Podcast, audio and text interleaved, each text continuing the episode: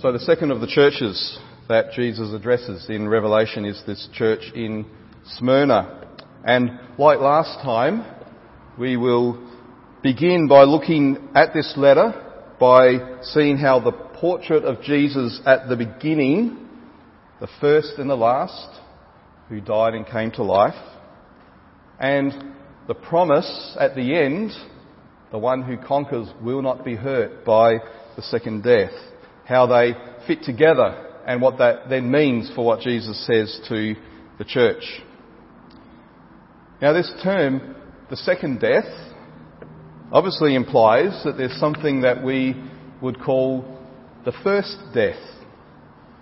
However, we don't have the term the first death in Revelation or even in the rest of the Bible. And to complicate things a little bit more, Revelation speaks about the first resurrection in relation to the second death. In chapter 20, then I saw thrones and seated on them were those to whom the authority to judge was committed. Also I saw the souls of those who had been beheaded for the testimony of Jesus and for the word of God, and those who had not worshipped the beast or its image and had not received its mark on their foreheads or their hands, they came to life and reigned with Christ for a thousand years. The rest of the dead did not come to life until the thousand years were ended. This is the first resurrection, not the rest of the dead, but those who came to life and reigned with Christ. This is the first resurrection. Blessed and holy is the one who shares in the first resurrection. Over such, the second death has no power. But they will be priests of God and of Christ, and they will reign with him for a thousand years. So while the Bible uh, doesn't use the term second resurrection anywhere, or first death, the ideas of these two things are actually certainly there in the Bible. And it comes back to the fact that History is defined by two men, Adam and Christ. One brought death, the other brought resurrection. 1 Corinthians 15, for as by a man came death, by a man has also come the resurrection of the dead. For as in Adam all die, so also in Christ shall all be made alive.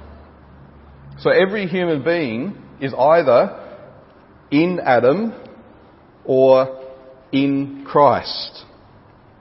Initially, all of us are born in Adam. Adam sinned on behalf of us all. So from the very beginning, the moment we're born, we are dead in trespasses and sins, as it says in Ephesians 2. This is the first death. The death that we all died in Adam, the first man. It's a spiritual death. It's been estranged from God. It's been under His wrath. And while we still have physical life, it's life in a body that's under a curse, subject to decay, subject to death, which will finally succumb to mortality and return to the dust from which it came. Now God, in His grace, didn't bring an end to Adam and the human race when he sinned. Even though the warning was, in the day that you eat of it, of the tree, you shall surely die, God made sure that His mercy triumphed over judgment. Because of the plan He already had in place to send his son to die for sinners. So he limited the effects of death so that not only did Adam not die physically on the day that he ate, but also, even though he was spiritually dead, he was face to face every day for the rest of his life with witnesses to the goodness and the mercy of God in the creation in his own conscience and in God's direct word to him. Not only is it an act of God's grace that we are born in the first place, but it's His grace that every moment, every heartbeat we have is an act of His grace. Because every moment is an opportunity to turn to Him in repentance and faith. However, unless something is done to change this sinful status of us being in Adam, we'll eventually, as Jesus put it, die in our sins. And that's the second death. When the grace of God that has surrounded us all throughout our lives will have come to an end. Every opportunity to repent will no longer be there because we've demonstrated throughout our lives that we have no desire, no inclination in ourselves to even repent or believe. This is the uh, much unliked biblical doctrine of hell, of everlasting punishment.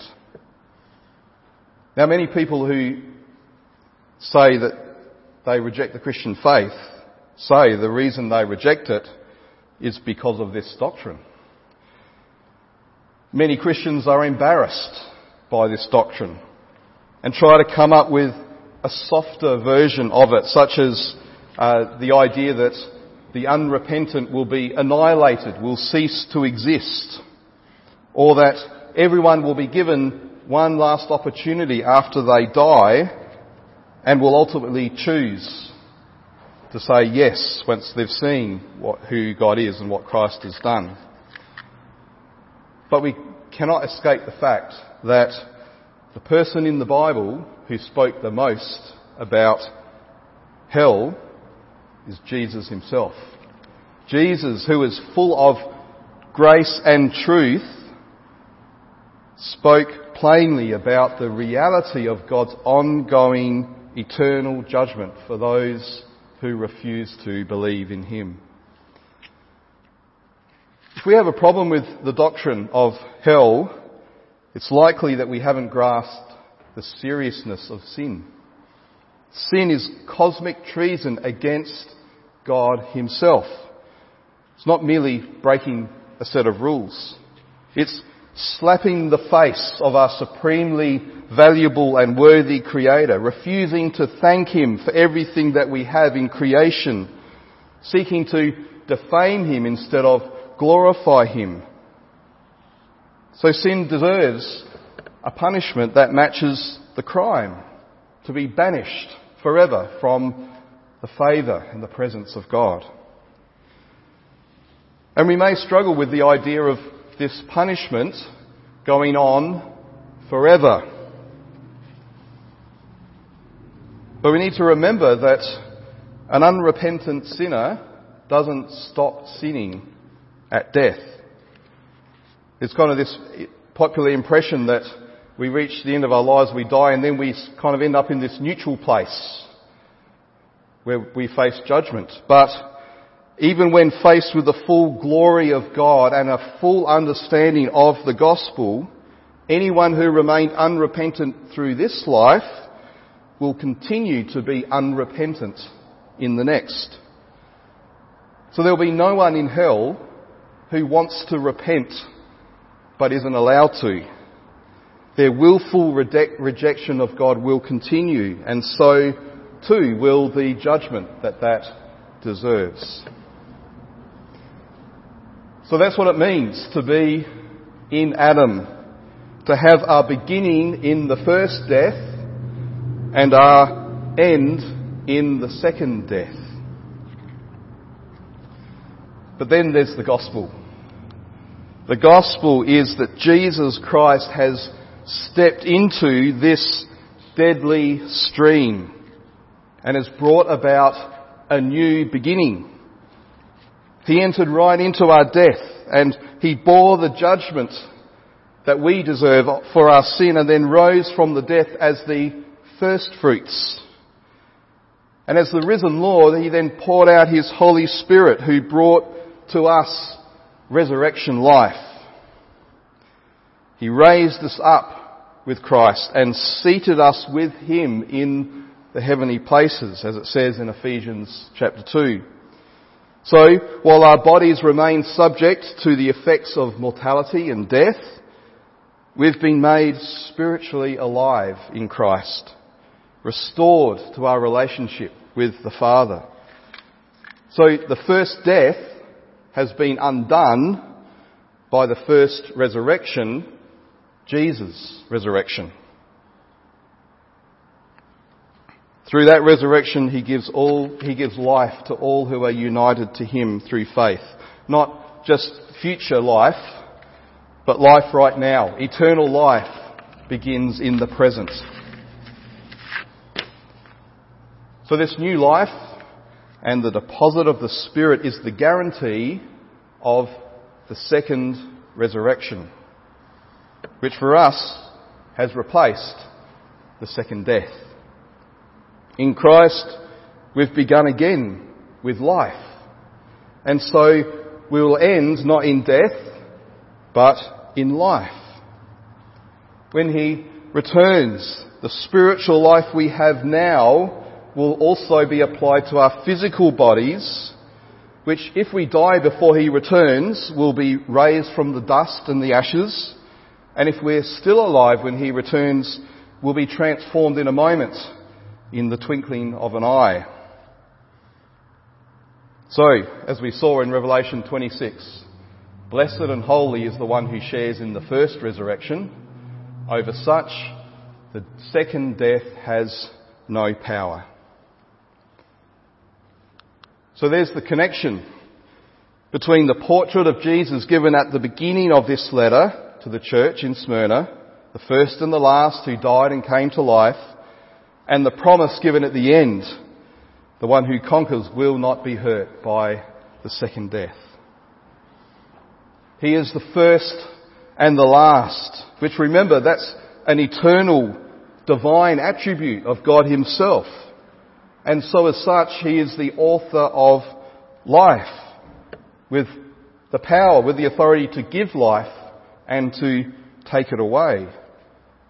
But he's not only the first and the last as God, he's also, as a man, the one who died and who rose, who came to life.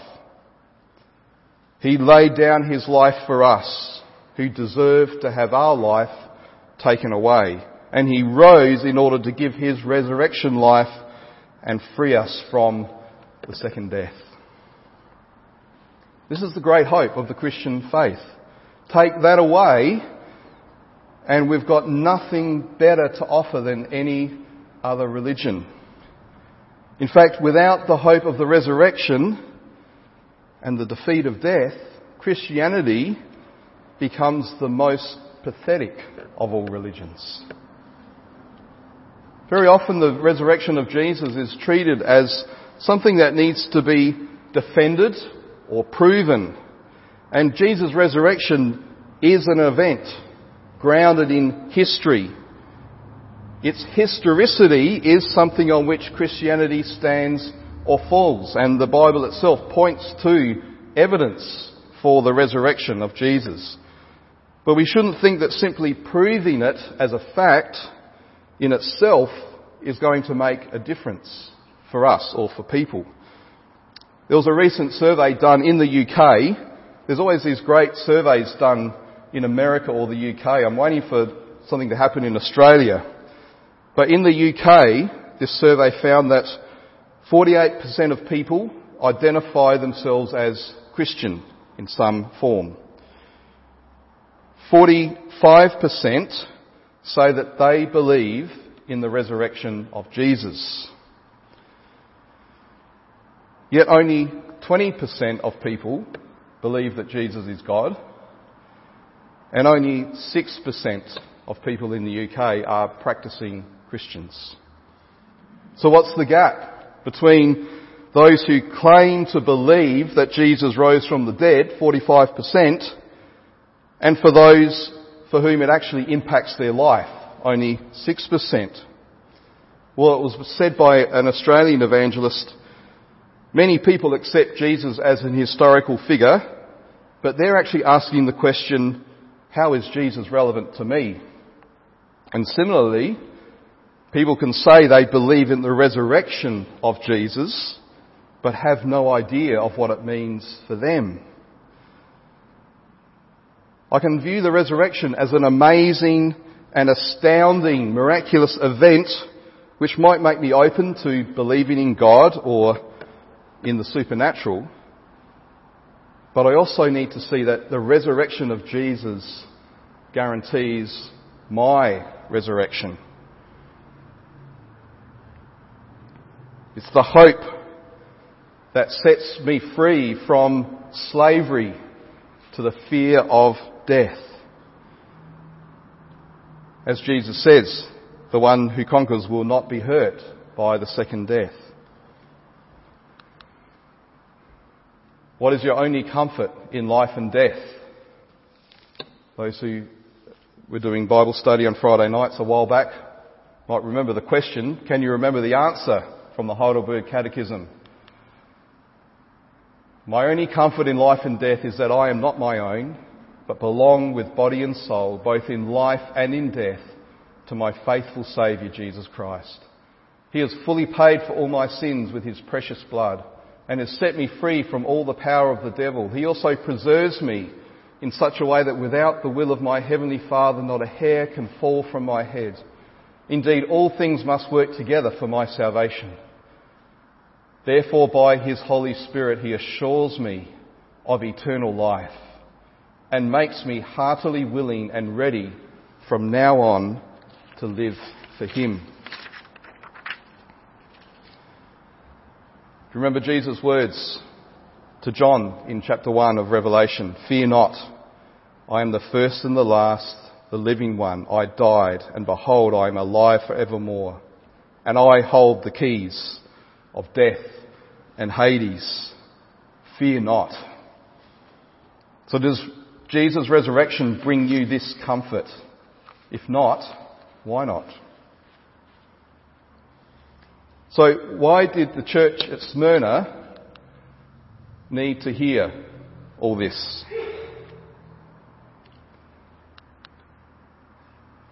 All that we know biblically about the church at Smyrna is here in this passage. And we know it because Jesus knew it first. He knows their tribulation, He knows their poverty, and He knows the slander of those who are opposing Him, those who are Jews but are actually a synagogue of Satan. The Smyrnians were surrounded on every side. They were facing the tribulations of the persecution that was coming from the Romans, the official state persecution from the emperor. That would have included things like being evicted from their homes, having their, their uh, property confiscated, all to try to coerce them to renounce their faith in Jesus and to swear allegiance to Caesar. In the first years of the spread of the gospel, Christianity was viewed by Rome as a sect of Judaism. But as the time went on and the Jews became increasingly hostile to Christians, they began to distance themselves. And that hostility from the Jews would have been twofold. They were rejecting, the Jews were rejecting the Jewish Christians' claim that Jesus was their Messiah, but they were also taking offence at the inclusion of Gentiles, non-Jews, into the church who in their eyes had no right to claim a Jewish Messiah as their own. So, there are those in the synagogue, the Jewish synagogue in Smyrna, who were siding with the Romans in opposing the church, saying that Christians have nothing to do with Judaism. That word Satan there simply means adversary, opponent. Now it's in the midst of hardship that we're most pressured to lose sight of the hope of the resurrection. It's in the midst of hardship and tribulation that we most need to be reminded of the comfort that comes from the message of victory over the second death. But see what Jesus also knows about the Smyrnians. He says, you are rich. And those who say they are Jews, well, they're actually a synagogue of Satan. They're on Satan's side, not his. There's always a hidden reality behind what we see and experience with our eyes, which doesn't always match with our perception of reality. It's the reality of Christ and His sovereign rule over all things. Our circumstances tell us one thing, that we're poor because of our lack of worldly securities and comforts, or that we're insignificant because of the slander of those who oppose us. But then Jesus pulls back the veil and we see him seated on his throne as the risen Lord who has defeated Satan at the cross and who pours out upon us the riches of his grace through the Spirit, guaranteeing our inheritance as the Father's beloved and cherished children. So this reality is comforting for them in their existing sufferings, but also prepares them for suffering that is to come. Do not fear what you are about to suffer. And this is where we can see these words as being particularly helpful for us today. We may not at the moment be living in the midst of persecution like they knew, but we must never think that it won't happen to us. The lesson of history is that social, political mood can change within the time frame of a single generation or even overnight in some places. Things can happen that were unthinkable decades ago just within our lifetime. And there are signs in Australia and in the West that these things will become a reality for our grandchildren and great grandchildren if they're seeking to stand faithfully for Jesus in a culture that's moving away from apathy towards Christianity towards hostility towards Christianity. So we may not face tribulation now simply for being Christians, but we may yet. And we need to be always ready so that if we do, we're prepared to stand firm, needing, ready to continue to proclaim Jesus with truth and love. Those who stand firm in times of tribulation are those who have learned to stand firm in times of ease. But Jesus knows. He knows what the devil is about to do in Smyrna. Their tribulation is about to go one notch higher. Some of them will be arrested, put on trial, with the prospect of being executed for their faith. It's going to look like the devil's winning and Christians are defeated. But Jesus knows. In fact, Jesus is going to use this worsening tribulation for their good and His glory. The devil and the world will think that this is about the church's defeat, but Jesus has other plans. He says it will be for their testing. Remember what a biblical test is? It's not an exam to see if you measure up. It's the process that God uses to transform us into the image of Jesus. It's the, uh, the fire of testing that transforms a lump of rock into precious metal, making known the true value of the metal by removing the dross and purifying it. Ten is one of the numbers that symbolises completion. Just as having ten fingers means we've got the complete set. And this idea of a 10 day period appears a few times in the Bible in relation to testing a person's suitability for a role. The most famous is Daniel and his friends.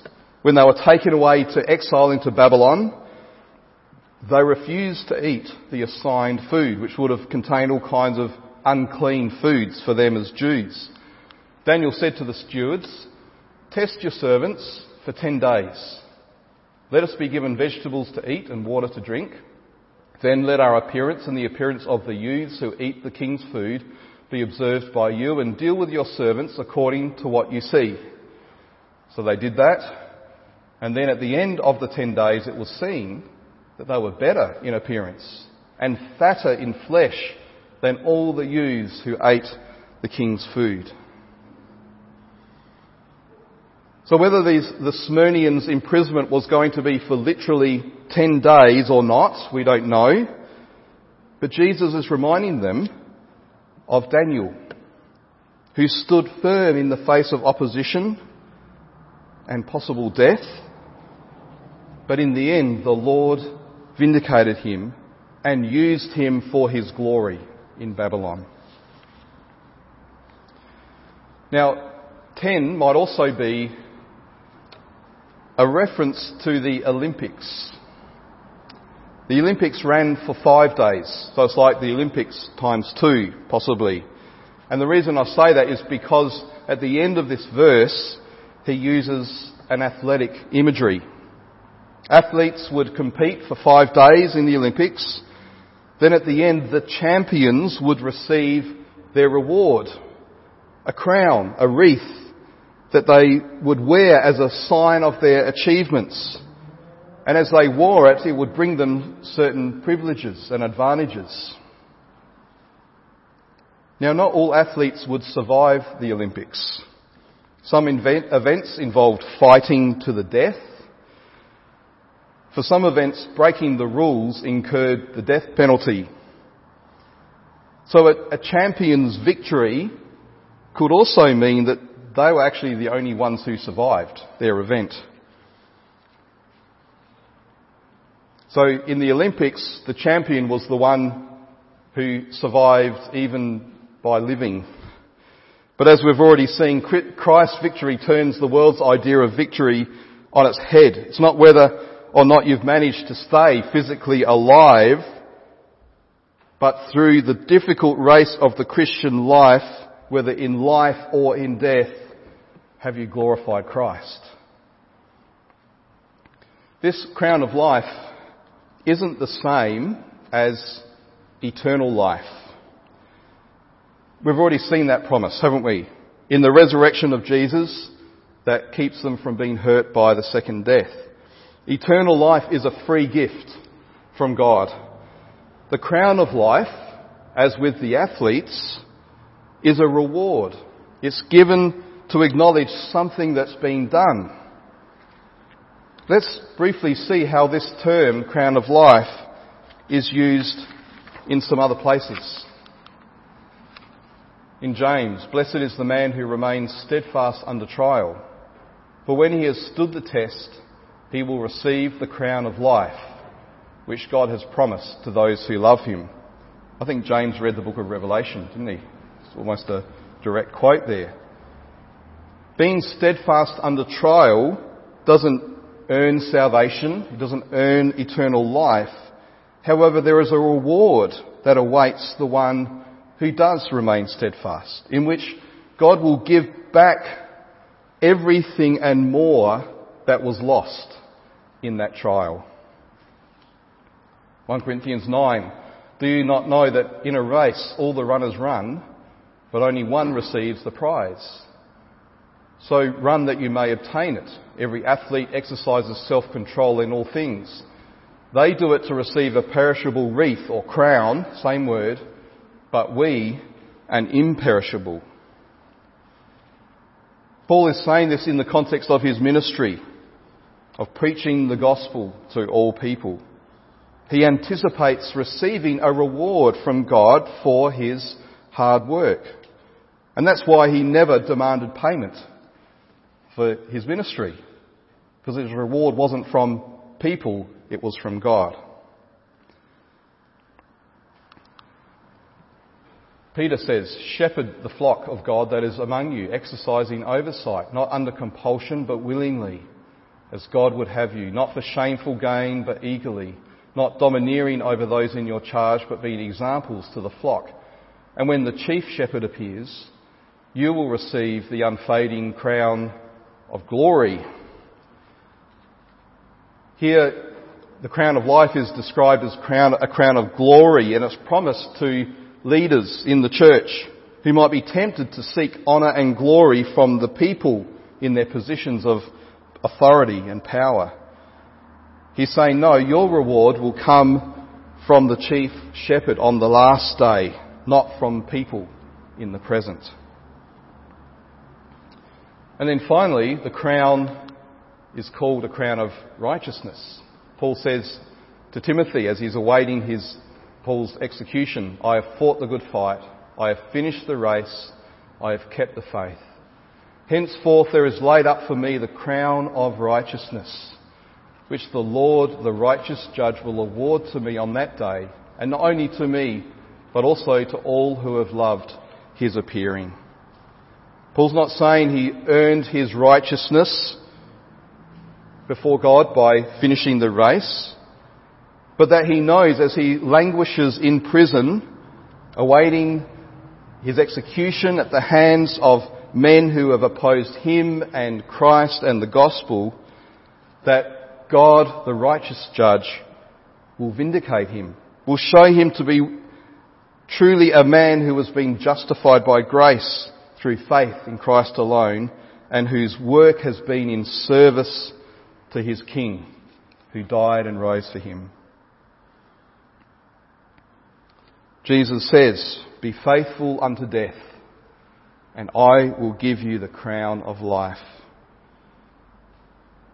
Nothing we lose in this world for the sake of serving Christ is truly a loss. Because the reward we will receive in glory will far exceed it. As Jim Elliot said, the missionary who was martyred in South America, he is no fool who gives what he cannot keep to gain what he cannot lose.